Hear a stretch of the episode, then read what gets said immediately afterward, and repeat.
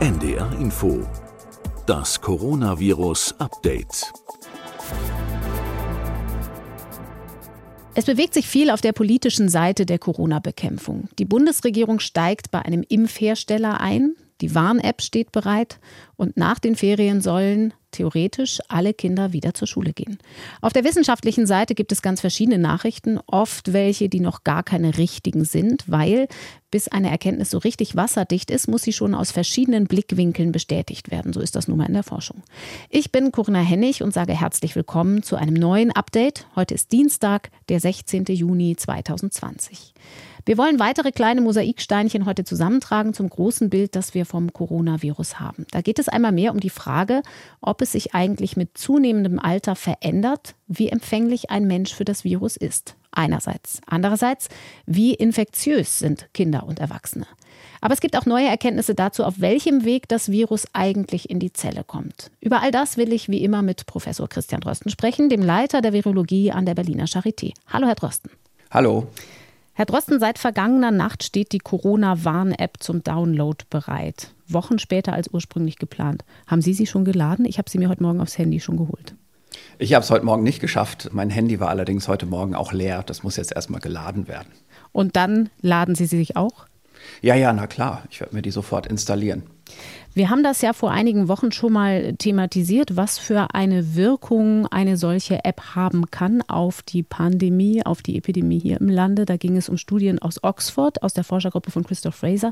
Es gibt nun verschiedene Umfragen zur Bereitschaft in der Bevölkerung, sich die App zu installieren. Und es ist jetzt nicht so, dass locker 60 Prozent sagen, ja klar, das mache ich. Auch weil manche meinen, das bringt gar nichts, vor allem jetzt nicht mehr. 60 Prozent war aber so eine Zielmarke, von der da bei der Forschergruppe aus Oxford lange die Rede war, damit die App wirklich wirklich eine Wirkung hat. Wie schätzen Sie das ein? Lohnt es sich bei den aktuellen niedrigen Zahlen auch trotzdem schon, wenn da nicht so viele mitmachen? Also zum Beispiel nur jeder Zehnte, weil die Trefferquote, dass ausgerechnet darunter Infizierte sind, ist dann ja eher gering. Na, wir müssen ja gerade bei den aktuell niedrigen Inzidenzen ganz besonders gutes Contact Tracing machen. Das ist ja jetzt unsere Maßgabe, dass wir, während wir so allerhand allgemeine Maßnahmen lockern und viele Dinge erlauben können, im täglichen Leben jetzt wieder über Contact Tracing einen guten Effekt erzielen können, um die Inzidenz niedrig zu halten. Und das sieht man ja auch an den derzeitigen Meldestatistiken. Und je besser das Tracing funktioniert, desto länger können wir das durchhalten, auch zum Herbst und Winter hin. Und da ist natürlich so eine Tracing-App ein entscheidend wichtiges Werkzeug, weil wir ja wissen, dass die Übertragung so schnell ist, sagen wir mal die Serienlänge dieser Erkrankung so kurz ist, dass wir mit konventionellem Contact Tracing bei vielen Fällen einfach zwangsläufig zu spät kommen und dass es vor allem auf Geschwindigkeit ankommt im Identifizieren möglicher Kontakte. Und wenn da erst die Telefonketten losgehen müssen, dann verliert man die wichtigste Zeit. Und da kann natürlich auch wenn sich nur wenige Personen in der Bevölkerung, also ein geringer Anteil der Bevölkerung, diese Contact Tracing App lädt, dennoch an vielen Stellen ein entscheidender Unterschied erzielt werden.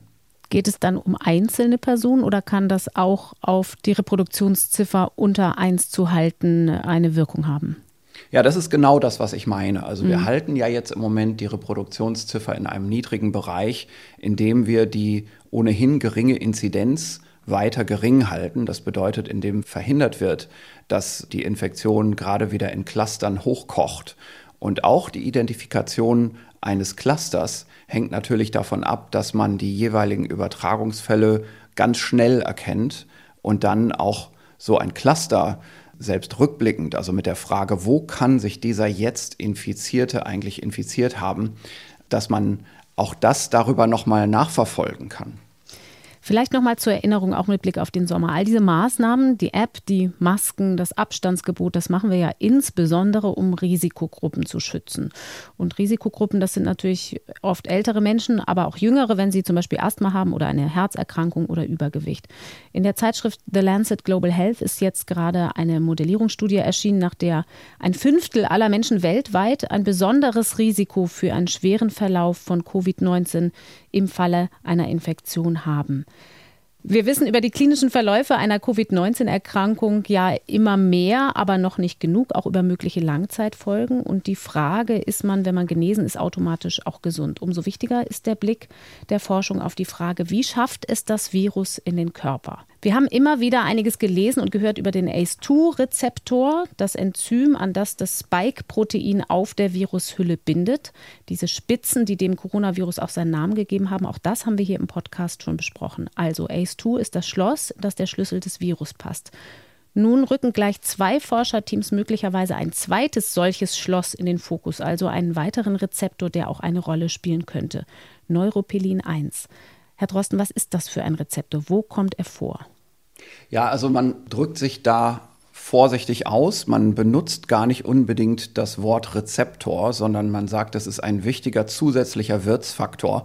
Ich würde das auch mal im Moment so stehen lassen, weil nicht ganz klar ist, ob über dieses Molekül Neuropilin 1 wirklich das Virus auch aufgenommen wird. Es spricht mhm. einiges an den experimentellen Daten dafür.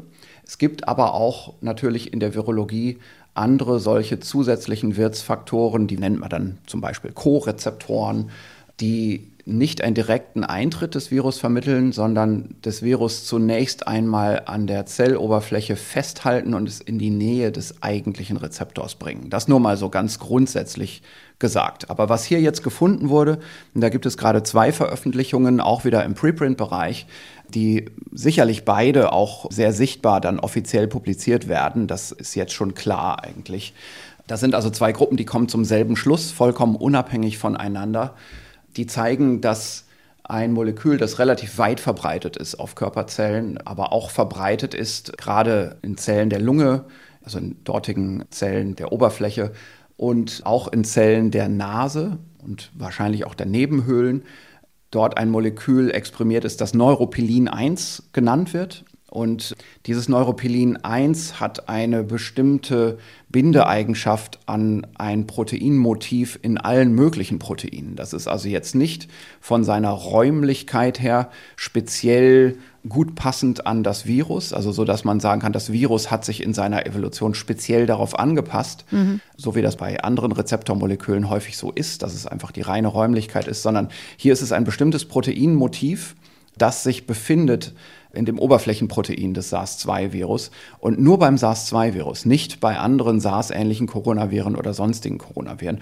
Und das ist gerade ein Motiv, das wir schon seit längerer Zeit im Blick haben, nämlich die Furinspaltstelle, also ein Aminosäuremuster, das man ja schon länger im Blick hat, weil eine bestimmte Art von Proteinreifung durch das Vorhandensein dieses Musters, dieses Motivs möglich ist. Diese Proteinreifung, die kennen wir zum Beispiel auch bei bestimmten Grippeviren, bei den hochpathogenen aviären Influenzaviren, aber auch bei vielen anderen Viren, die eine ähnliche Art von Oberflächenmolekül benutzen.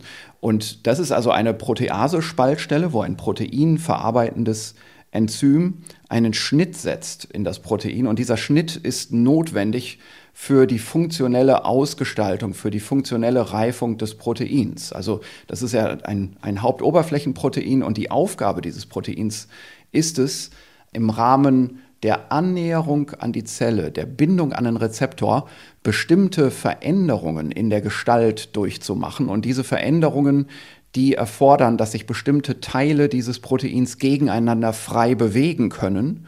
Und diese Beweglichkeit, die setzt wieder voraus, dass das Protein in Einzelteile zerschnitten wird. Also Sie müssen sich das wirklich vorstellen wie so ein Bastelbogen, wo Sie noch an bestimmten perforierten Stellen erstmal durchreißen müssen, um daraus dann etwas zu machen. Also stellen wir uns vor, so einen Hampelmann zu bauen zum Beispiel, den man so ausreißen kann aus so einem Bastelbogen. Mhm. Genauso ist das bei diesen Virusproteinen auch. Also da sind Teile, die müssen sich gegeneinander bewegen können, damit das Ganze funktioniert.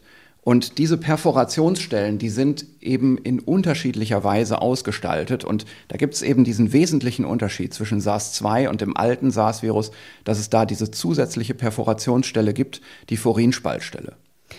Das heißt ja aber, Sie hatten gesagt, man hat das schon länger im Blick. Neuropilin, ACE2, da muss es ein Zusammenspiel geben. Geht es da um das Andocken oder geht es auch um die Vermehrung des Virus dann in der Zelle? Also, dass es zwischen Neuropilin und ACE2 irgendein Zusammenspiel gäbe, das hatte man nicht im Blick. Das ist nicht der Punkt. Das ergibt sich dann natürlich auch logisch. Aber was man vielleicht im Blick haben konnte, ist, dass dieses Neuropilin einfach ein bestimmtes Muster erkennt auf dem Protein. Und das ist genau diese Perforationsstelle, diese Furin-Spaltstelle. Und viele Proteine, die solche Furin-Spaltstellen haben, die gibt es übrigens auch im normalen Zellstoffwechsel, solche Proteine, die werden eben durch Neuropilin gebunden. Und das hat auch häufig einen Sinn. Also da können zum Beispiel bestimmte Arten von Wachstumsfaktoren ihre Wirkung entfalten, also Wachstumsfaktoren, die angeschwommen kommen über das Serum, dann ins Interstitium gehen, also in den perizellulären Bereich und dann eben binden an die Zellen, die dieses Neuropilin tragen und dort Signale auslösen. Das können zum Beispiel eben Informationen sein für das Wachstum des Gefäß- und Kapillarendothels. Mhm. Und jetzt hat eben dieses Virus ein Motiv, das da auch dran passt. Und dadurch bindet es zunächst mal an die Zelle und das tut es zusätzlich zum ACE2. Also das ACE2 ist ja das eigentliche Oberflächenmolekül, der eigentliche Rezeptor für das Virus. Und die Wissenschaftler hier in beiden Studien, die zeigen auch, dass immer noch die Bindung ans ACE2 eigentlich viel wichtiger und durchgreifender ist für den Eintritt des Virus. Also ohne das ACE2 geht es dann doch sehr schlecht. Aber es sieht ein bisschen so aus, als könnten sogar einige Viren eintreten in die Zelle, wenn nur dieser Rezeptor da ist, nur dieses Neuropelin. Aber wie gesagt, das läuft sehr schlecht. Also damit könnte das Virus sicherlich nicht zu einem epidemischen Krankheitserreger alleine werden. Allerdings diese zusätzliche Verfügbarkeit von Neuropelin, gerade auch an Schleimhäuten des oberen Respirationstrakts, könnte durchaus der entscheidende Änderungspunkt gewesen sein, wie dieses SARS-2-Virus eben diese Übertragbarkeit über den oberen Respirationstrakt gewonnen hat und damit dann natürlich auch letztendlich zu einem Pandemieerreger geworden ist. Nochmal die Frage, geht es da auch um die Vermehrung des Virus dann in der Zelle? Ja, da geht es natürlich um den Vermehrungszyklus. Also der Zelleintritt ist ja einer der wichtigsten Schritte im Vermehrungszyklus des Virus. Und der wird eben effizienter gemacht. Das Virus kann besser in die Zelle eintreten, mehr Virus pro Zeit, so kann man sich das ungefähr vorstellen, mhm. durch dieses zusätzliche Vorhandensein eines weiteren, sagen wir mal, Anheftungsfaktors an die Zelle. Wir haben ja gesagt, es geht um zwei Studien. Die eine ist aus Bristol größtenteils, die andere mhm. ist eine Studie aus München mit Beteiligung von anderen Forschern natürlich, wie das immer so ist, unter anderem aus Helsinki. Mhm. Eine der beiden Studien befasst sich ja auch mit der Frage, wie das Virus ins Zentralnervensystem transportiert wird. Wir haben da schon drüber gesprochen, dass natürlich diese Geruchs- und Geschmacksveränderungen, die immer berichtet werden, darauf hinweisen, dass das Virus in diese Richtung geht. Welche Rolle spielt da dieses Neuropilin 1? Ja, dieses Neuropilin, das ist auch auf den Oberflächen dieser Sinneszellen offenbar stark ausgeprägt, also im Riechepithel an der Nase und es sieht so aus, als würde auch der Eintritt in den Riechkolben, der ja selbst Teil des Hirns ist, das ist also ein Ausleger des Hirns, der so im Schädel ans Nasendach geht und dort gibt es so eine kleine löchrige Stelle im knöchernen Schädel, wo dann Riechfasern durchziehen. Dass also der Eintritt des Virus ins zentrale Nervensystem, letztendlich, wenn man so will, ins Hirn, auch durch die Bindung an diesen Neuropilin jetzt sage ich auch Rezeptor, begünstigt wird. Kann sich das auswirken als Erkenntnis auf die Medikamentenforschung? Also, dass man ja, sich also überlegt, das, wie kann man diese genau. Interaktion stören?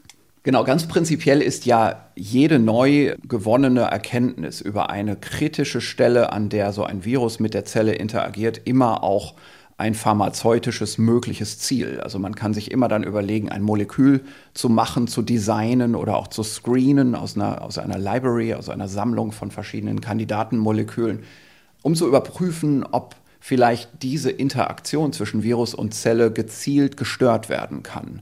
Jetzt ist aber natürlich, das muss man sich immer klar machen, jetzt ist so ein Molekül wie das Neuropilin auch natürlich nützlich für den Grundzustand der Zelle und für das normale Funktionieren des Körpers. Und da sind dann immer die Abwägungen des Für und Wider zu machen. Also die Frage ist immer, wenn man so eine Interaktion stört, wie sehr stört man nebenbei auch dann das Funktionieren des normalen Körperstoffwechsels mit.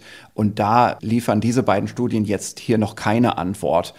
Das ist eben wirklich ganz am Anfang. Also das ist eben die Grundlagenforschung, wo man sagen muss, das ist jetzt schon sehr belastbar, ein Hinweis darauf, dass es eine neue Interaktion gibt, die es jetzt zu beforschen gilt wo man jetzt einfach schauen kann, mit welchen Substanzen, hier wurden jetzt jeweils nur monoklonale Antikörper getestet, da kann man also deutlich weitergehen, also mit Substanzen, die kleiner sind, die besser an solche Oberflächen rankommen als ein Antikörper. Da kann man schon versuchen, jetzt eben Studien zu machen, zunächst mal biochemische, molekularbiologische Studien, die man dann aber in nächster Näherung natürlich in Tiermodellen ausprobieren muss, um zu sehen, ob es bestimmte Nebenwirkungen gibt. Weil Sie jetzt schon sagten, Antikörper, könnten da künstlich erzeugte Antikörper eine Rolle spielen? Das Prinzip Passivimmunisierung haben wir ja auch schon thematisiert hier. Ja, das ist natürlich eine grundsätzliche Strategie, die im Moment auch gewählt wird. Nicht nur jetzt hier gegen dieses Neuropilin oder gegen die Interaktionsstelle, sondern Natürlich auch gegen die Rezeptorbindung an ACE2 mhm. mit monoklonalen Antikörpern, aber auch gegen das Oberflächenprotein des Virus direkt. Mhm. Und da laufen natürlich viele Studien im Moment und es sind schon sehr vielversprechende Antikörper gefunden und auch veröffentlicht worden. Wir wollen uns heute noch einem zweiten großen Thema zuwenden, das wir hier schon öfter hatten, dem Thema Kinder. Denn die Maßgabe, die in Deutschland ja gerade gilt, ist, nach den Ferien sollen alle wieder zur Schule gehen. Und in dieser Woche soll es auch um die Ausarbeitung der Rahmenbedingungen dafür gehen. Ich würde es einmal kurz nochmal erklären, was die Wichtigkeit dieses Themas angeht. Sie und ich, Herr Drosten, wir haben Kinder, aber wir machen das hier nicht, weil wir einen Podcast nur für Eltern machen, sondern mit Blick auf den Verlauf der Pandemie, der Epidemie. Da ist die Frage der altersabhängigen Entwicklung eine, die nach wie vor nicht klar beantwortet ist. Warum ist dieses Thema in der Gesamtschau so wichtig? Also wir haben ja im Moment schon eine klare Fokussierung in Deutschland auf das Verhindern von größeren Ausbrüchen, auf das Verhindern von Superspreading-Events. Wir haben darüber ja mehrmals schon gesprochen. Wir sind in Deutschland nach dieser erfolgreichen Intervention durch die Kontaktmaßnahmen jetzt in der komfortablen Situation, dass wir uns tatsächlich jetzt konzentrieren können auf das Verhindern dieser größeren Übertragungscluster.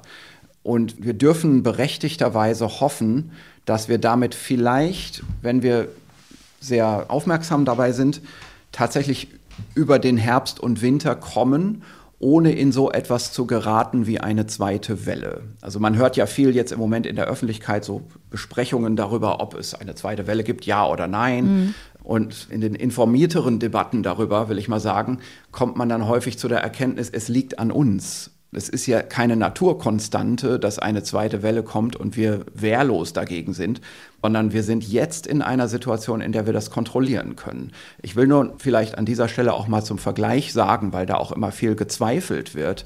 Wir müssen nur in die USA schauen, wo ja eine sehr durchsichtige Situation herrscht, äh, wo wir also nicht diesen Mangel an Meldeaktivität haben, wie in Ländern jetzt zum Beispiel wie in Brasilien oder Indien, wo man nur ahnen kann, was da gerade los ist, sondern in den USA haben wir ja wirklich ein aktives Meldesystem und wir haben ungefähr die Hälfte der amerikanischen Bundesstaaten, die so wie in Deutschland auch relativ lange Kontaktsperren aktiv hatten, das jetzt zum Teil immer noch haben. Also es gibt Bundesstaaten, da ist immer noch relativ viel Kontaktsperre und das war viel länger nötig als bei uns, weil es dort ja viel später losging mit dem Bremsen. Man hat es ja zu spät bemerkt. Aber andere Bundesstaaten haben eben relativ früh die Maßnahmen auch wieder zurückgenommen und die haben zu früh die Bremse gelöst und da ist die Inzidenz direkt wieder hochgegangen. Also ganz anders als in Deutschland, wo man gesagt hat, mit den Lockerungen schauen wir mal, wie sich das entwickelt. Und unsere Erfahrung jetzt im Alltag ist, die Meldezahlen gehen jetzt erstmal gar nicht mehr groß hoch. Das ist eine gute Situation. Das ist dort ganz anders. Augenblicklich, also wirklich mit der erwartbaren zwei- bis dreiwöchigen Latenz nach den Lockerungen schnellen die neuen Fälle jetzt wieder hoch. Und wir sehen Entwicklungen, wo man eigentlich absehen kann, dass wir in kurzer Zeit demnächst über dem damaligen ersten Inzidenzgipfel drüber sind. Mhm. Und wir sind dort in einer ganz schwierigen gesellschaftlichen Situation. Denn genau wie bei uns auch, will natürlich dort niemand wieder zurück in diese breiten Lockdown-Maßnahmen mit dem entsprechenden Wirtschaftsschaden, also dieses The Hammer and the Dance, der Hammer von diesem Paar Aber man muss eben sich jetzt überlegen, warum klappt es nicht mit dem Tanzen? Also warum kommt man damit nicht klar? Und die Antwort ist sicherlich die, dass man eben nicht so weit die Inzidenz gebremst hat, dass die Superspreading-Events gezielt angegangen werden können und dass man die Einzelübertragungen, die im Hintergrund stattfinden, zunächst einmal ein bisschen außer Acht lassen kann. Also dass man sich wirklich fokussieren kann in der Kontrolle der Übertragung, insbesondere auf diese Ausbruchsereignisse. Denn das ist viel besser greifbar und da kann man sehr schnell intervenieren durch eine größere Quarantäne.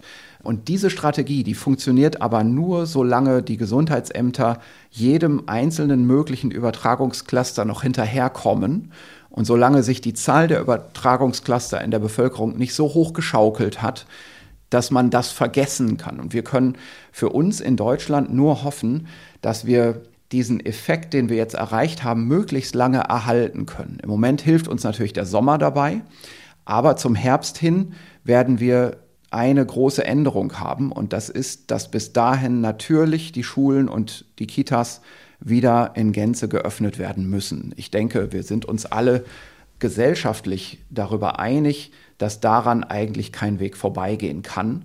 Wir sind jetzt natürlich so in so einer Test- und Vorlaufphase, wo man sagt, machen wir mal wieder auf, denn die Sommerferien kommen sowieso und wenn was schief geht, dann ist das nochmal eine Gelegenheit zu sagen, okay, jetzt mal durchatmen, das wäre fast schief gegangen. Jetzt machen wir erstmal Ferien und gehen nochmal in eine Fehleranalyse. Also in diese Situation könnten wir kommen in ein paar Wochen. Mhm. Ich hoffe nicht, dass das so ist. Das ist zum Teil auch stochastische Effekte, also auch so ein bisschen statistischer Zufall, ob das passiert oder nicht. Aber stellen wir uns vor, das geht glimpflich und wir gehen dann eben sagen wir mal, gegen September in eine Situation, wo in allen Bundesländern alle Schulen offen sind, in voller Klassenstärke. Natürlich wissen wir, es ist nicht realistisch, dass Schüler und gerade kleinere Kinder sich an Abstandsregeln halten. Die können natürlich auch nicht durchgehend eine Maske tragen. Das wird einfach nicht befolgt werden. Und die Frage ist natürlich, was bedeutet das dann? Darum haben wir mehrere Podcast-Folgen darüber gemacht. Und auch in dieser wollen wir weiter darüber sprechen. Sie haben eben schon den Blick in andere Länder erwähnt. Was wir idealerweise ja nicht wollen, ist ein On-Off-Schulbetrieb. Also immer mal wieder Schule ganz zulassen und dann wieder alles zurückfahren, sondern so weit möglich gucken, welche Maßnahmen sind nötig, um einen relativ normalen Schulbetrieb zu organisieren. Eine der Fragen, die man in diesem großen Themenkomplex versucht zu beantworten, ist ja die Frage, wie empfänglich sind Kinder überhaupt für das Virus? Also wie leicht infizieren sie sich? Weil es ja so viele asymptomatische Verläufe gibt, wissen wir das gar nicht so genau. Und wie ansteckend sind sie dann selbst, wenn sie infiziert sind? Da gibt es verschiedene Studien zu, unter anderem eine aus Israel, aus über 600 Haushalten mit positiv getesteten. Da hat man allerdings mit einem stochastischen Modell gearbeitet, mit Wahrscheinlichkeiten und nicht im Labor nachvollzogen, wer wen angesteckt hat. Wie genau sind die da vorgegangen? Ja, das ist eine rein epidemiologische Studie und was man hier eben aufgezeichnet hat, ist, wann hat jemand in der Familie als erstes Symptome bekommen und wann haben die anderen dann Symptome bekommen und hat dann daraus abgeleitet, wer hat wen infiziert.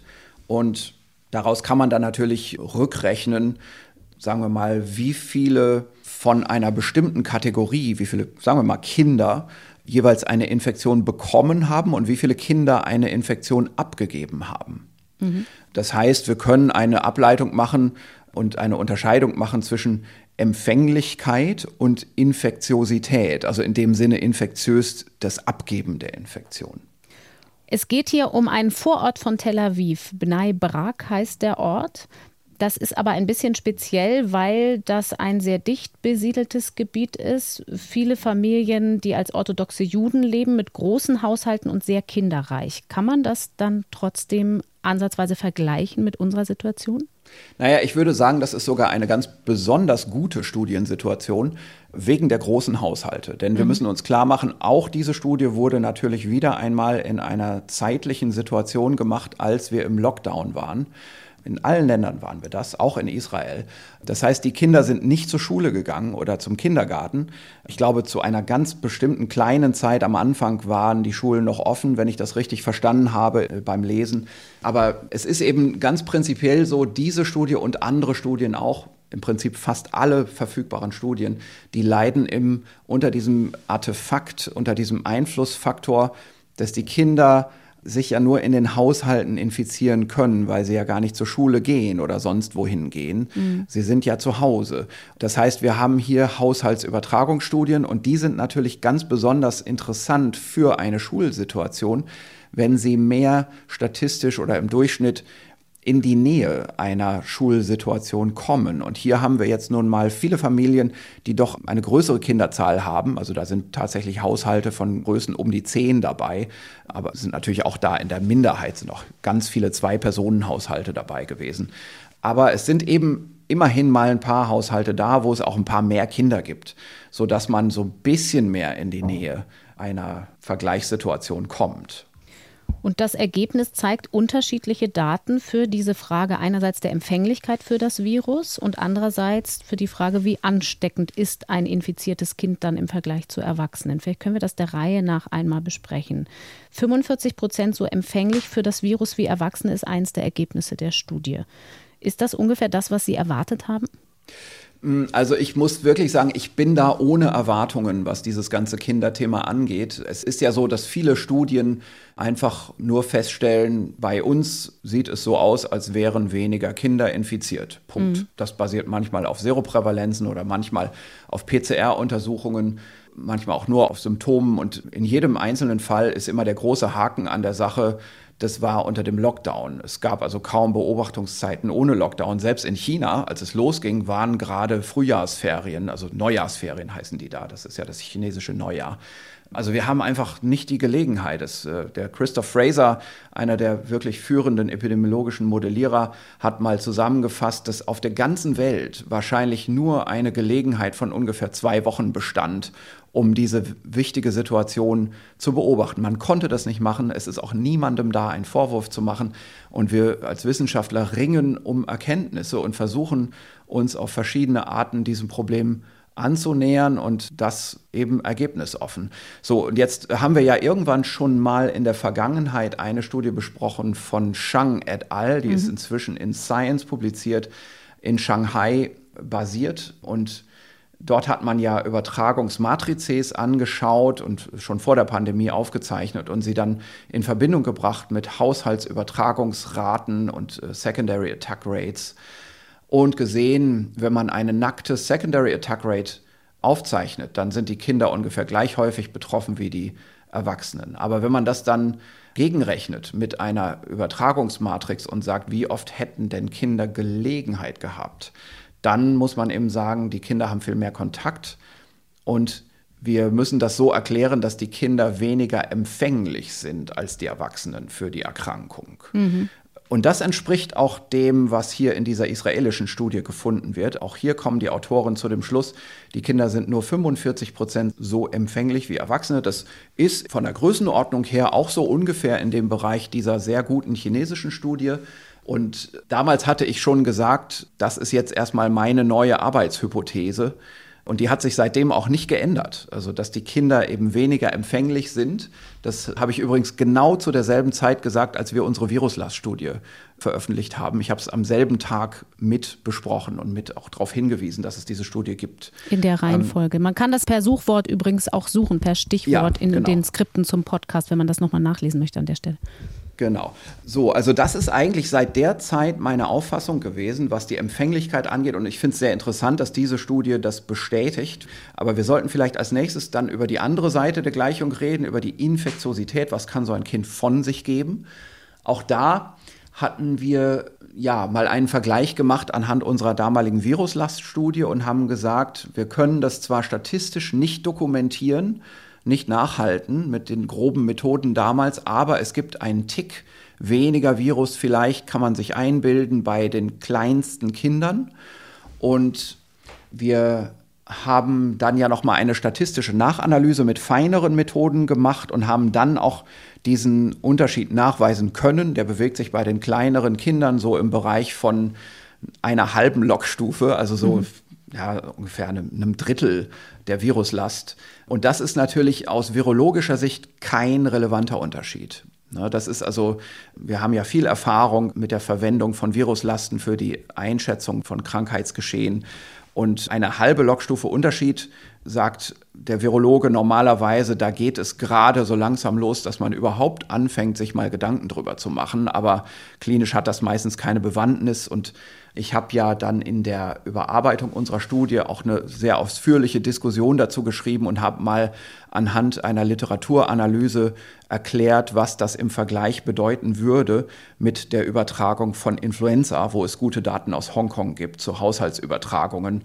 Und die Schlussfolgerung ist, dass wenn das überhaupt eine Wirkung hätte, so eine geringe Viruslastunterschiedlichkeit, dann läge die sicherlich im Bereich von unter 20 Prozent Unterschiedlichkeit. Also das wäre dann der Unterschied, so ob ein Kind zehn Personen infiziert oder nur neun. Mhm. Ja, und das ist natürlich, ich glaube, für jeden intuitiv verständlich, dass das nichts ist, woran man jetzt zum Beispiel politische Entscheidungen festmachen würde. Mhm. Das ist also aus meiner Sicht ein sehr geringer Unterschied. Und interessant ist jetzt hier, dass die Autoren dieser israelischen Studie nun auch sagen, Kinder sind nach ihren Modellrechnungen vielleicht so 85 Prozent so infektiös wie Erwachsene. Also auch hier wieder der, dieser zahlenmäßige Unterschied. Wir können uns das wirklich einfach so klar machen. Das würde bedeuten, ein Erwachsener würde im Durchschnitt zehn Leute infizieren und ein Kind würde im Durchschnitt achteinhalb Leute infizieren. So einfach ist das hier gedacht. Jetzt können wir uns ja überlegen, ist das relevant? Ist das ein relevanter Unterschied? Mhm. An der Stelle würde ich sagen, lassen wir die Gesellschaft und die Politik darüber entscheiden und fragen wir die Wissenschaftler lieber etwas anderes. Und zwar, wenn wir nun doch aus anderen Gründen, Kindswohl, Betreuung, Arbeitskraft der Eltern und so weiter, wenn wir einfach uns gegenseitig eingestehen müssen, egal wie gefährlich, wir müssen die Schulen öffnen, dann kann man den Wissenschaftler jetzt natürlich fragen, was kann man denn jetzt tun? Mhm. Was bietet uns denn die Wissenschaft an Werkzeugen, um dieser Gefahr auch entgegenzutreten. Und dann wird der Wissenschaftler auch wieder auskunftsfreudig und sagt, ja klar, da kann man natürlich einiges machen, zum Beispiel im Bereich von Testung, aber auch im Bereich von anderen allgemeinen Maßnahmen. Und das ist eher das,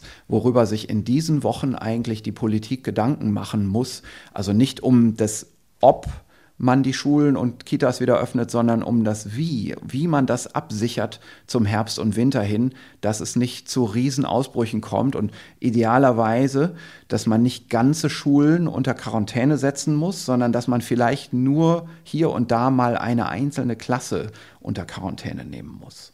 Es gibt aber auch eine Spezialbeobachtung in dieser Studie, und zwar die, dass Kinder unter einem Jahr sich offenbar seltener infizieren als Kinder im Kindergartenalter zwischen ein und vier Jahren.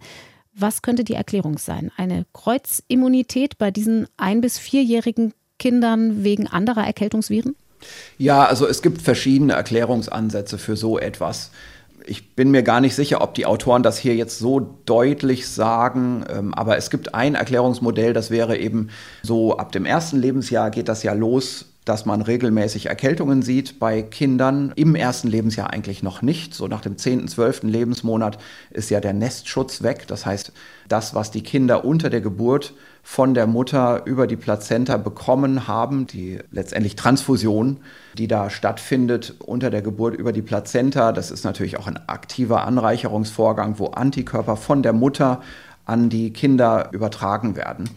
Und das hält so ein Jahr. Also diese Antikörper, die von der Mutter kommen und dann sind die weg und dann sehen die Kinder mehr Erkältungskrankheiten. Und dann würde man denken, hat man auch mehr Erkältungskoronaviren in den Kindergruppen. Und da könnte ein Kreuzschutz tatsächlich dafür sorgen, dass die Kinder weniger diese Erkrankungen dann bekommen, weniger diese SARS-2-Infektion. Mhm. Und jetzt könnte man sich zurechtlegen, dass mit zunehmendem Erreichen des Erwachsenenalters diese Erkältungskrankheiten auch seltener werden und dann in der Bevölkerung weniger dieser Schutz besteht und eben dieses SARS-2-Virus mehr zu Buche schlägt. Das mag sein. Es gibt eine Beobachtung, die das nicht bestätigt und das ist, dass man bislang nicht nachweisen konnte, dass Erwachsene, die selbst kleine Kinder haben, weniger das SARS-2 Virus bekommen. Mhm. Denn die haben auch ständig Erkältungen. Die Kleinen bringen das ja immer wieder aus der Kita nach Hause und die Eltern sind dann auch dauernd verschnupft und haben tatsächlich auch häufiger Coronavirus-Infektionen. Also da hinkt das Ganze ein bisschen. Man könnte auch vermuten, dass ganz andere Dinge zum Tragen kommen, nämlich vielleicht gibt es gar keinen Kreuzschutz, sondern im Gegenteil. Es ist so, dass Antikörper gegen andere Coronaviren die Krankheit sogar verschlimmern. Da gibt es auch Gründe, so etwas zu befürchten anhand von Experimenten und Impfstofferfahrungen, gerade in der Veterinärmedizin. Bei Menschen wissen wir darüber nicht so viel, sind aber auch Coronaviren und der Mensch ist ja auch nur ein Tier. Mhm. Deswegen äh, kann auch da etwas im Busch sein. Das heißt, die Überlegung wäre dann eine ganz andere vor bestehende Coronavirus-Erkrankungen schützen uns nicht, sondern machen uns sogar noch empfindlicher. Und dann wäre es eben so, die Kinder haben nicht so viele vorbestehende Erkrankungen, haben deswegen weniger Empfindlichkeit, aber die ganz kleinen Kinder, die haben von ihrer Mutter ja die Antikörper bekommen und über den Nestschutz haben die hier eigentlich eine Nestgefährdung. Und deswegen sieht man da mehr Coronavirus-Infektionen mit SARS-2 und dann zum Erwachsenenalter, wo sich eben wieder diese Hintergrundantikörper anhäufen mit zunehmender Zahl von durchgemachten Coronavirus-Infektionen im Leben, haben wir dann auch wieder diese empfindlich machende Hintergrundprävalenz von Antikörpern. Also das ist eine Gegenhypothese, die nicht widerlegt ist und daran kann sich die Epidemiologie und vielleicht bald auch dann die experimentelle Virologie doch noch sehr lange äh, beschäftigen. Und wir müssen es jetzt hier tatsächlich bei dieser Überlegung lassen. Wir können das nicht erklären, aber es gibt diese interessante Beobachtung, die auf beiden konkurrierenden Wegen leider hypothetisch zu erklären wäre. Mhm. Wir sollten aber vielleicht auch noch mal darüber reden, dass diese Studie genau wie fast alle anderen epidemiologischen Studien große Unsicherheiten hinterlässt und vielleicht auch einmal noch über eine andere Beobachtung reden, die in diesen Tagen eigentlich zu machen ist und die vielleicht in der Öffentlichkeit noch nicht so stark diskutiert ist. Und das ist die Veränderung der Verteilung der Infektionen in der Bevölkerung. Mhm. Aber zunächst mal, also bei dieser Studie muss man sagen, es ist hier genau wie in vielen anderen Beobachtungsstudien auch man muss ja in so einer Familien- oder Haushaltsbeobachtungsstudie zunächst einmal den Haushalt als einen infizierten Haushalt erkennen, den man dann überhaupt in die Studie einschließt. Und es ist jetzt hier auch wieder so wie sonst überall auf, auf der Welt, dass ja irgendwer erst einmal getestet werden muss. Und der wird ja nicht getestet aus Spaß, sondern weil er Symptome hat. Mhm. Das heißt, grundsätzlich ist das Einschlusskriterium in diese Studie, dass einer im Haushalt Symptome hat. Und übrigens, diese Studie wurde so gemacht, wenn einer Symptome hat, wurde der getestet. Wenn sich das bestätigt hat, dann ist das Gesundheitsamt hingegangen, hat den ganzen Haushalt beprobt mit der PCR. Und? Nur mit der PCR aus dem Rachenabstrich keine Serologieuntersuchung gemacht. Und damit ist ja das hier schon eine der besser beprobten Studien. In vielen anderen Studien ist es ja so, dass grundsätzlich nur symptomatische Patienten getestet wurden. Und mhm. das besonders Gute an dieser Studie ist, es wurden alle Haushaltsmitglieder getestet und gerade auch in diesen kinderreichen Familien. Dennoch ist es natürlich einmal die Grundbeobachtung, einer muss Symptome haben, dann geht das Gesundheitsamt rein und testet diesen einen und wenn der positiv ist, werden alle anderen getestet, sonst nicht. Sonst fällt dieser Haushalt aus der Studie raus. Jetzt wissen wir aber natürlich, dass Erwachsene so zu, ich will mal sagen, zu 80 Prozent Symptome kriegen, Kinder aber nur, da muss ich jetzt noch gröber schätzen, vielleicht zu 20, 30, 40 Prozent. Und dementsprechend ist natürlich die Wahrscheinlichkeit, dass so eine Untersuchung hier mit einem erwachsenen Erstfall losgeht, sehr groß. Mhm. Das ist ja klar. Dann ist es natürlich so, wir haben hier Haushaltsgrößen, bei denen doch auch eine erhebliche Anzahl von Haushalten dabei ist, äh, nämlich 150, die doch eben nur Zwei-Personen-Haushalte sind. Und die werden damit reingerechnet. Und ein Zwei-Personen-Haushalt in einer Gegend, in der fast alle Bewohner orthodoxe Juden sind, da würde ich schätzen, nach meiner generellen Einschätzung, Das sind insbesondere Haushalte, wo zwei alte Erwachsene leben, Oma mhm. und Opa. Eher weniger ein Alleinerziehender oder eine Alleinerziehende mit einem Kind. Das heißt, wir haben hier schon eine Färbung der Studie hin zu Übertragungen zwischen Erwachsenen. Und das die Kinder ist, sind nur äh, eine Zusatzerkenntnis sozusagen. Ja, na, also ich, ich, finde es trotzdem jetzt deswegen keine schwache Studie, aber mhm. wir müssen uns einfach klar machen, dass alleine dadurch schon eine zwangsläufige Färbung resultiert. Mhm. Eine andere Sache, auf die man auch hinweisen muss, auch wieder etwas, wo jetzt die Autoren einfach nichts dafür können, weil die Grunddaten nun mal so sind, wie sie sind. Und das ist ja hier eine Modellierungsgruppe und nicht eine Gruppe, die selber die Feldforschung gemacht hat. Aber wir haben hier auch Informationen über die Symptome. Und bei den Erwachsenen ist das alles ganz realistisch. 88 Prozent der positiv getesteten Erwachsenen haben Symptome gehabt anhand eines Fragebogens und da sind auch milde Symptome dabei. Da kann man sich also schon erklären, das wird schon stimmen. Bei den Kindern hingegen ist hier etwas sehr Auffälliges, nämlich von den PCR positiv getesteten Kindern waren 72 Prozent symptomatisch. Mhm. Das sind zu viel. Das sagt mir, dass hier Kinder übersehen wurden in der Studie. Denn wenn man so viele Kinder testet, das sind 512 positive Kinder, da dürfen nicht so viele symptomatische dabei sein. Nach dem, was wir ähm, wissen, wie oft Kinder Symptome richtig, entwickeln. Genau. Und weil wir jetzt mal sagen und unterstellen wollen, dass sich die Eltern hier nicht eingebildet haben, dass ihre Kinder Symptome hatten, würde ich davon ausgehen, dass diese Zahl 512 zu klein ist. Wahrscheinlich hat man in der PCR-Testung dieser Haushalte eben doch PCR-positive Kinder übersehen. Und wie kann das sein? Ganz einfach, das sind ja Haushaltsuntersuchungsstudien, die sich über Wochen hingezogen haben. Zwei, drei Wochen waren diese Haushalte unter der Studie und wurden beprobt. Und wir wissen besser und besser, dass Kinder das Virus zwar im Rachen haben, aber genau wie Erwachsene auch, ist das Virus nach einer Woche weg mhm. aus dem Rachen. Man kann sogar sich einbilden, wenn man viele Kinderdaten gesehen hat, äh, und das habe ich, ähm, dass man vielleicht sogar ein paar Tage weniger das Virus im Rachen hat im Durchschnitt bei den Kindern im Vergleich zu den Erwachsenen. Das heißt, ich denke, dass man hier viele Fälle hatte, wo man am Anfang der Untersuchung einen Erwachsenen hatte, der Symptome hatte und es waren auch ein oder zwei Kinder schon im Haushalt, die auch eigentlich schon milde Symptome hatten. Die hat man aber übersehen, indem man erst in der Nachuntersuchung, also der Erwachsene hatte Symptome, der Erwachsene wird getestet. Dann kommt die Nachuntersuchung. Bis dahin sind ja sieben oder zehn Tage mindestens vergangen, vielleicht mhm. sogar noch etwas mehr. Und die Kinder, die zu der Anfangszeit dann infiziert waren, die mögen sogar Symptome gehabt haben. Vielleicht hat man sogar dem Gesundheitsamt gesagt, da waren hier auch noch Kinder, die hatten Symptome egal, die sind ja alle getestet worden. Und dann war aber der PCR-Test negativ. Das heißt, mit und Übersehen der, meinen Sie jetzt nicht ein optisches Übersehen, sondern ein technisches, der PCR-Test hat. Ein, ein diagnostisches mhm. Übersehen. Das heißt, das Kind hatte damals am Anfang durchaus die Infektion, aber jetzt, wo das Gesundheitsamt kommt, ist die PCR schon wieder negativ. Mhm. Das Virus ist schon nicht mehr im Rachen zu sehen.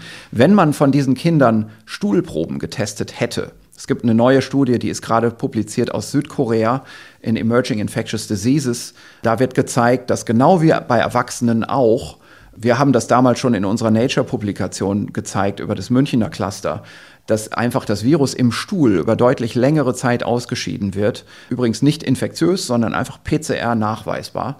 Wenn man diese Kinder in dieser israelischen Studie anhand einer Stuhlprobe getestet hätte, dann würde ich mal voraussagen, hätte das Ergebnis hier ganz anders ausgesehen.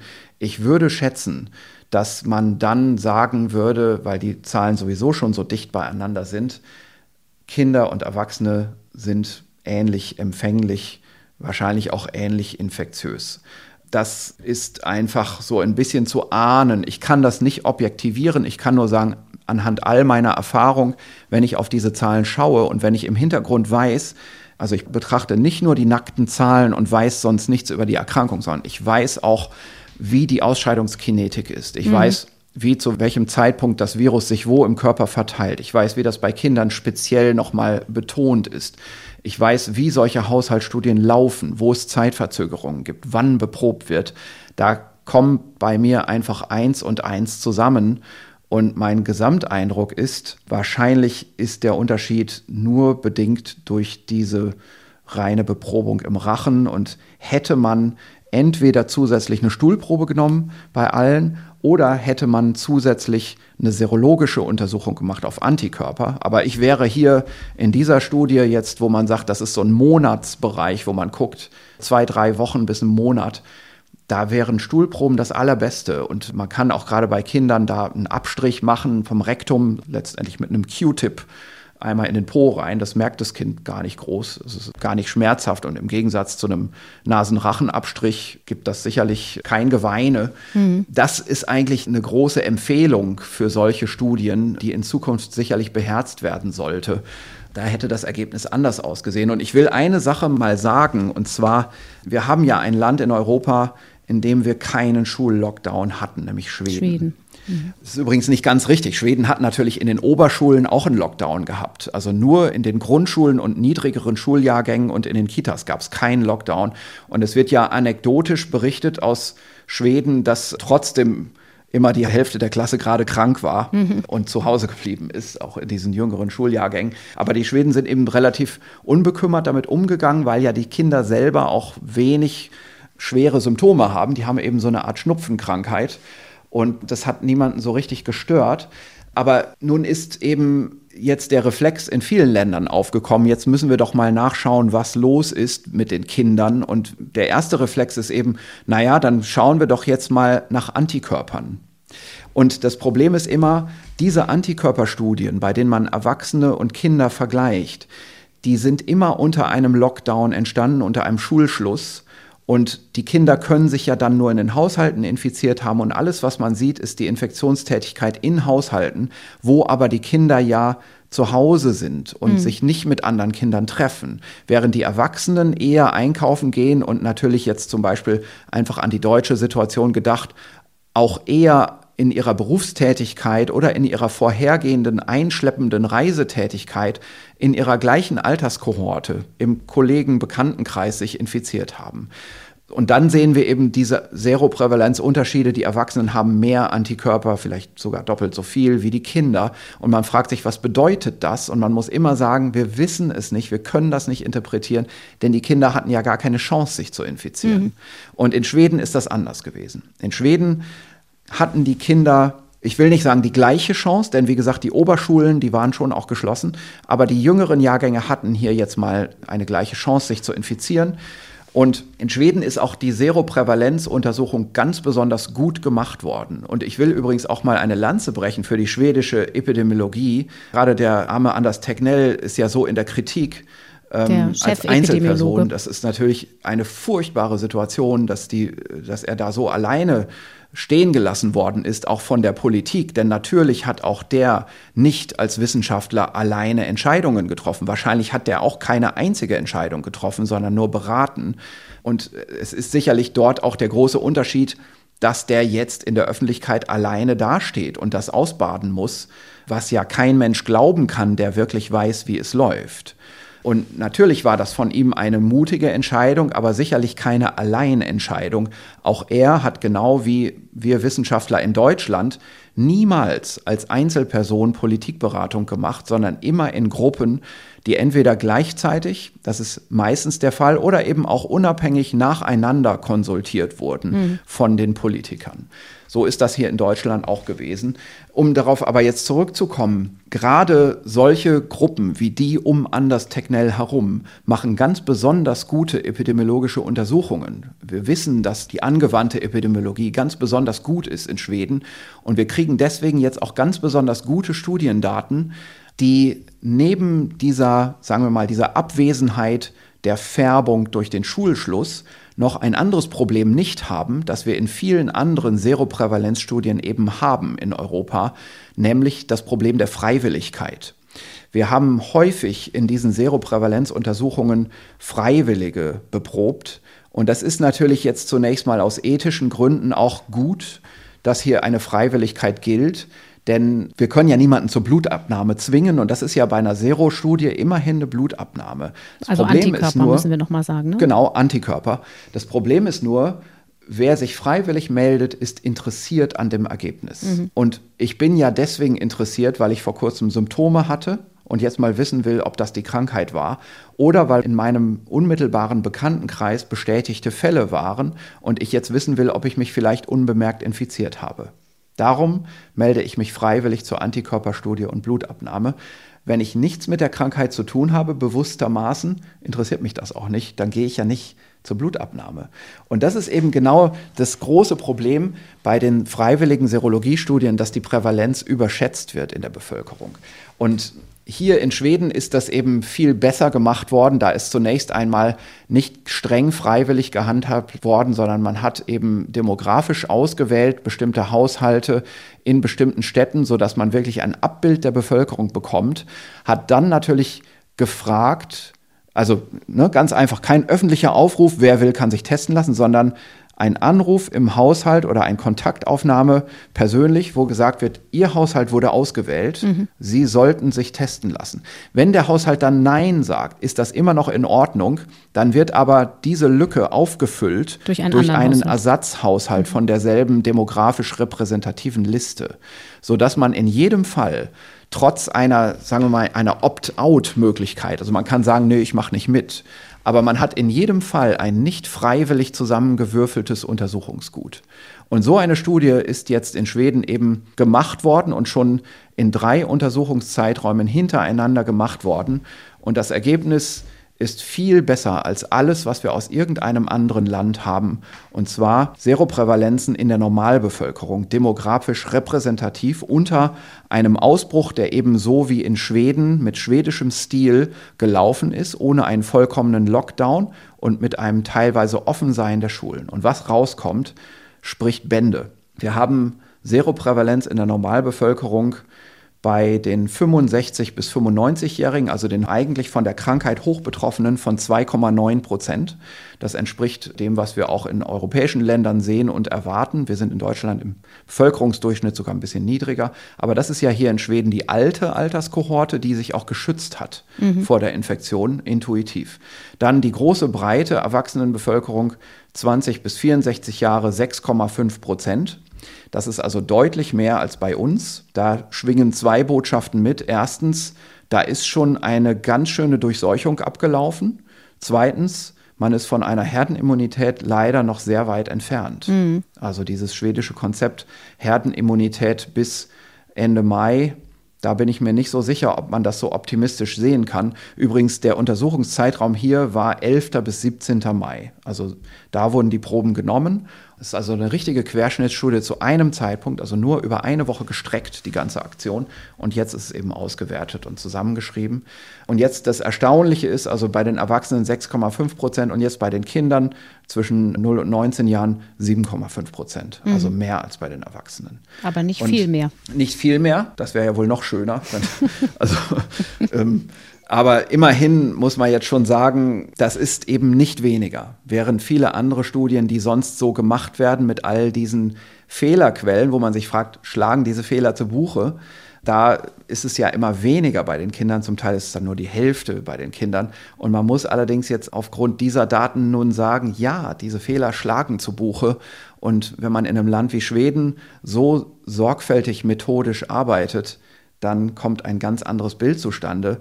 Und wir müssen immer auch unsere Kenntnis der Umgebungsumstände mit einfließen lassen. Denn sonst könnte ja jeder, der lesen kann, sich eine wissenschaftliche Studie nehmen und die direkt übersetzen in Entscheidungen. Mhm. Und das ist ja genau das, was wir nicht brauchen können, sondern wir brauchen ja wissenschaftliche Erfahrung, die mit einfließt und Berufserfahrung und Kenntnis der Situation.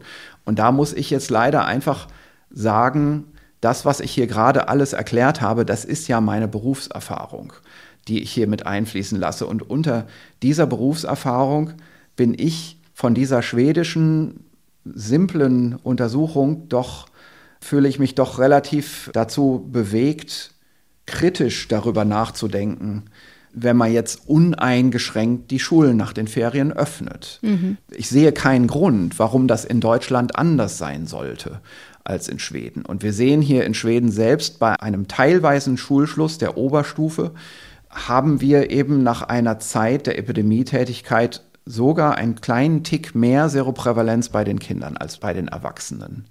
Warum sollten die also weniger empfänglich oder weniger infektiös sein? Natürlich haben die mehr Kontaktgelegenheit in der Schule, klar. Aber das können wir ja nicht rausrechnen. Genau das haben wir ja auch vor, die Schulen zu öffnen. Mhm. Das heißt, wenn wir diese verschiedenen Ansatzpunkte für die Altersfrage zusammennehmen, Empfänglichkeit, Infektiosität und Viruslast, was Sie in Ihrer Studie gemacht haben, was in der südkoreanischen Studie, die wir eben kurz erwähnt haben, auch vorkommt, dann könnte man den Schluss ziehen, es ist einfach gar nicht so viel anders, was Kinder und Erwachsene genau. angeht. Genau, also von der Viruslast her ist es mittlerweile ja nicht mehr unsere Studie die einzige. Es gibt mhm. mehrere Studien, die genau das bestätigen, was wir auch sehen. Die koreanische Studie hat sogar noch, also wenn man das so quer vergleicht, die haben wirklich sehr hohe Viruslasten bei den Kindern, mehr als bei uns. Also ich glaube, man muss diese Faktoren auch gar nicht unbedingt so auseinander ziselieren. Für mich als Virologe waren eben diese Viruslastdaten anhand meiner ganzen Berufspraxis sehr augenöffnend und alle anderen klinischen Virologen werden das ähnlich sehen. Ein paar Statistiker haben gesagt, wir machen uns aus diesen Daten kein Gefühl, sondern wir wollen jetzt mal auf die Methodenpräzision bestehen. Das kann man alles machen, das ist auch vollkommen berechtigt, aber das ändert ja nichts an der Auffassung. Alles das mahnt einfach zur Vorsicht. Das sagt aber auch gleichzeitig natürlich nicht, wir dürfen keine Schulen öffnen. Das ist nicht, was Wissenschaftler sagen. Das ist nicht, was ich jemals gesagt habe. Im Gegenteil, ich sage ja auch, Natürlich müssen wir aus gesellschaftlichen Gründen die Schulen wieder öffnen, aber ich sage auch, wir müssen das sehenden Auges tun. Also wir müssen unbedingt mit wissenschaftlichen Maßgaben auch mit der Situation umgehen und aufpassen, dass wir sich anbahnende Ausbrüche ganz früh erkennen. Mhm. Und vielleicht um das abschließend nochmal zu sagen, in dem Situationsbericht des Robert Koch Instituts wird ungefähr einmal in der Woche auch eine Grafik mit neuem Aktualisierungsstand gezeigt der die Verteilung der unterschiedlichen Alterskohorten in der Neuinzidenz vergleicht, wo man also aufführt, was hat sich eigentlich in dem vergangenen Meldezeitraum geändert im Altersprofil. Und was man dort sieht, letzte Woche, ich weiß gar nicht an welchem Datum das letzte Mal das Update kam, also es kommt einmal in der Woche. Letzte Woche hat sich eine Situation eingestellt, bei der man nun die Altersgruppen der bis zu 20-Jährigen, also das, was man jetzt mal so allgemein als Kinder und Teenager, also als Schuljahrgänge betrachten würde, das hat sich jetzt eingestellt bei ungefähr 20 Prozent der Inzidenz. Mhm. Und das war vorher ganz anders. Wir sehen, dass ungefähr seit Anfang Mitte März das fast in linearer Weise angestiegen ist von ganz wenigen Prozenten bis jetzt 20 Prozent. Und diese 20 Prozent, das ist auch ungefähr der Anteil dieser Altersgruppen an der Bevölkerung. Das heißt, wir hatten am Anfang der Epidemie einfach ein Eintragen dieses Virus in mittlere Erwachsenenbevölkerungsgruppen und wir hatten dann in den Wochen drauf ein Ausbreiten in die alten Bevölkerungsgruppen. Das waren vor allem die Ausbrüche in Pflegeheimen. Das wurde dann unter Kontrolle gebracht und was wir aber die ganze Zeit und davon unabhängig von den Anteilsbewegungen der Alten sehen im Hintergrund, ist dieser Trend zu einer immer mehr zunehmenden Inzidenz bei den Kindern. Mhm. Wir sind jetzt eben bei 20 Prozent, bei dem Anteil, den die Kinder auch in der Bevölkerung ausmachen. Und der Trend ist bis heute ungebrochen. Und wir müssen mal in den kommenden Wochen beobachten, wie weit das noch geht. Im Moment wären wir so im Bevölkerungsgleichstand. Da kann man sagen, die Diffusionsbewegung des Virus in der Inzidenz in der Bevölkerung ist jetzt abgeschlossen. Wir repräsentieren jetzt das, was auch die Kinder altersmäßig in der Bevölkerung ausmachen. Aber das könnte weitergehen. Wenn der Trend sich fortsetzt, werden wir vielleicht demnächst überproportional viel Kinderinzidenz haben in der Bevölkerung. Und in dieser Situation gehen wir dann in den Herbst und in die Schulöffnung rein. Und jetzt zunächst mal in die Sommerferien. Abschließend, Herr Drosten, Sie haben eingangs ja gesagt, Sie hoffen nicht, dass die Öffnung der Schulen in einigen Bundesländern ja auch schon im ganz regulären Normalbetrieb steigende Infektionszahlen jetzt nach sich ziehen. Wir haben gleichzeitig auch Demonstrationen gehabt am Wochenende, die Antirassismus-Demonstrationen, die ja nun mal ein wichtiges Anliegen haben, das sich nicht einfach verschieben lässt. Und nicht überall wird mit Maske demonstriert. Das ist ja auch schwierig, wenn man laut rufen will dabei. Durchzuckt es Sie da als Virologe, wenn Sie diese beiden Dinge angucken und sagen, ich hoffe zwar, dass es keine steigenden Neuinfektionszahlen dadurch gibt, aber ich muss damit rechnen? Ja, sicher. Also natürlich ist das so, dass da auch jetzt keine spezielle Erfahrung dazu habe. Nach allem, was ich so lese, ist es ja so, dass man sich draußen weniger infiziert, aber der Effekt von so vielen Leuten an einem Fleck, der wird da natürlich auch dagegen spielen. Und natürlich wird das dazu führen, dass Nester von Virusverbreitung sich wieder bilden. Jetzt haben wir in Deutschland zum Glück im Moment eine so niedrige Inzidenz, dass es durchaus vorstellbar ist, dass auch eine große Menschenansammlung zusammenkommt, ohne dass da auch nur ein Infizierter dabei ist. Das ist natürlich ein Effekt und eine Hoffnung, die man da jetzt nicht vergessen darf dabei. Wir sind eben wirklich in einem absoluten Niedriginzidenzbereich in Deutschland mhm. und vollkommen unabhängig von der Betrachtung, ob so eine große Menschentraube gefährlich ist. Ich denke, das ist sie. Kann man aber dennoch hoffen, dass trotz aller Gefahr nichts passiert ist, weil einfach gar kein Virus da war. Das heißt, das wird ein Punkt sein, den man in den kommenden Wochen hoffnungsfroh beobachten sollte. Herr Drosten, vielen Dank für heute. Wir sprechen uns in der kommenden Woche nochmal weiter und gucken dann, was die Studienlage hergibt an neuen Puzzlestücken. Vielen Dank. Genau, gerne. Das war unser Update für heute. Die nächste Folge gibt es in der kommenden Woche, nämlich am Dienstag. Immerhin der Wochentag bleibt wie gewohnt. Und zwar gibt es sie natürlich in der ARD Audiothek und unter ndr.de slash Corona-Update. Nochmal der Hinweis, da gibt es auch die Transkripte zum Podcast mit einer Stichwortsuche über alle Folgen hinweg. Wenn man also ein bestimmtes Thema recherchieren möchte, über das wir in einer früheren Folge schon mal gesprochen haben, dann ist man da an der richtigen Stelle. Und es gibt ein Glossar mit den wichtigsten Begriffen. Ich darf mich für heute verabschieden. Mein Name ist Corinna Hennig. Danke fürs Zuhören. Eine schöne Woche. Das Coronavirus Update. Ein Podcast von NDR Info.